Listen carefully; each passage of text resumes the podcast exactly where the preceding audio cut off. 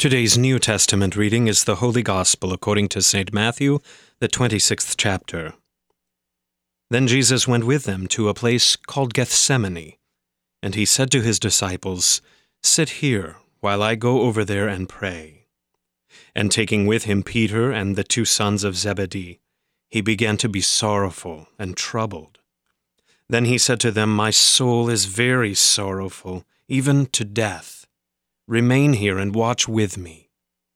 And going a little farther, he fell on his face and prayed, saying, "My Father, if it be possible, let this cup pass from me. Nevertheless, not as I will, but as you will." And he came to the disciples and found them sleeping. And he said to Peter, "So could you not watch with me 1 hour? Watch and pray that you may not enter into temptation. The spirit indeed is willing, but the flesh is weak."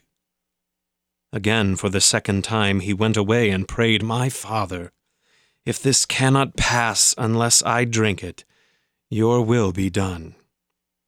And again he came and found them sleeping, for their eyes were heavy.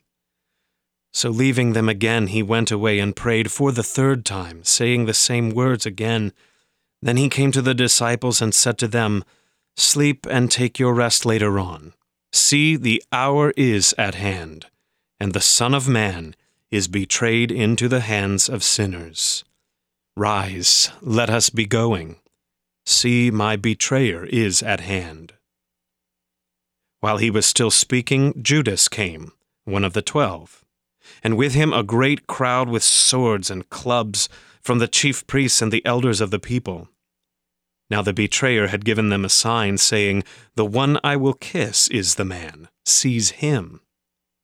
And he came up to Jesus at once and said, "Greetings, Rabbi." And he kissed him. Jesus said to him, "Friend, do what you came to do." Then they came up and laid hands on Jesus and seized him. And behold, one of those who were with Jesus stretched out his hand and drew his sword and struck the servant of the high priest and cut off his ear. Then Jesus said to him, "Put your sword back into its place, for all who take the sword will perish by the sword. Do you think that I cannot appeal to my Father, and he will at once send me more than 12 legions of angels? But how then should the Scriptures be fulfilled that it must be so?" At that hour Jesus said to the crowds, "Have you come out against a robber with swords and clubs to capture me?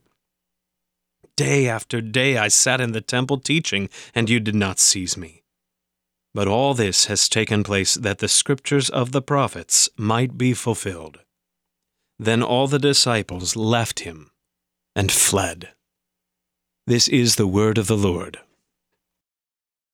For today's meditation on God's Word, we welcome the Reverend Matthew Wheatfelt. In the name of the Father, and of the Son, and of the Holy Spirit. Amen. The kingdom of God comes with bringing peace to earth, but when confronted with that peace, the world simply turns to violence.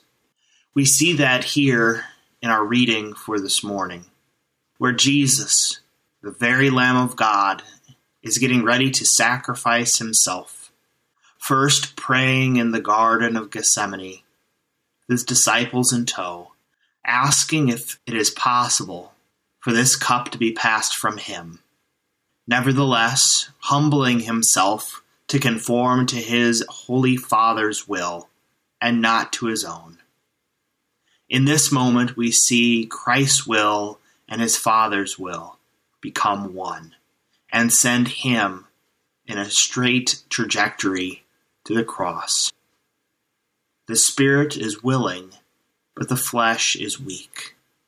So many times we see in our own lives how even the best of intentions are wrapped up in our sin. Because of our sinful nature, even the best things that we try to do, we oftentimes either sin or screw up or what have you. We must continue to cling to Christ, who gives us the forgiveness that we can only get from him. Forgiveness of all of our sins, in order that we may truly call the works that we do good, for it is only through him that we can do good works. Violence comes upon the Son of God, not only in this moment, but as we will see in the next few days, as Christ continues to make his way to the cross, to die for us.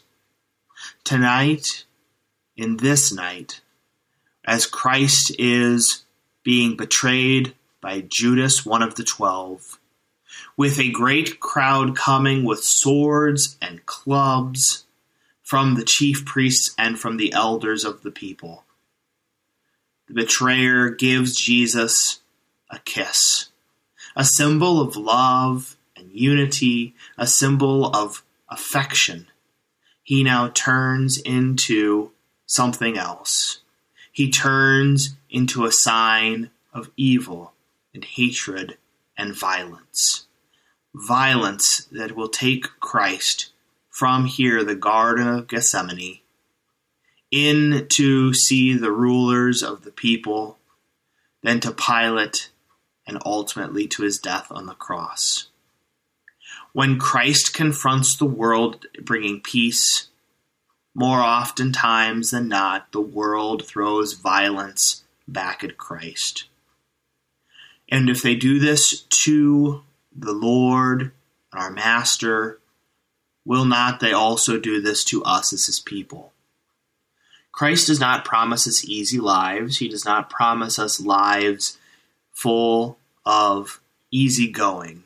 No, instead, he, looking at his cross, shares with us in our burdens, in our struggles, in our weaknesses.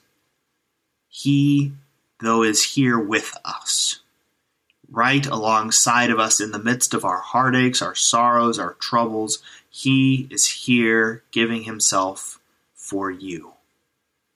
That's what the cross is. The cross is gift for you, where he forgives you of your sins and promises that in all of your troubles and your heartaches, he will be there. Thanks be to God through Christ Jesus our Lord, that in the midst of all this, the heartaches that this world gives, Christ is here with us, giving us forgiveness that he won for us on the cross, giving us the promise that he will never leave us nor forsake us, that he will be with us even to the end of the age.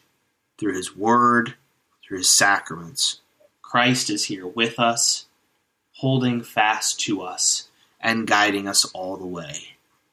In the holy name of Jesus, Amen.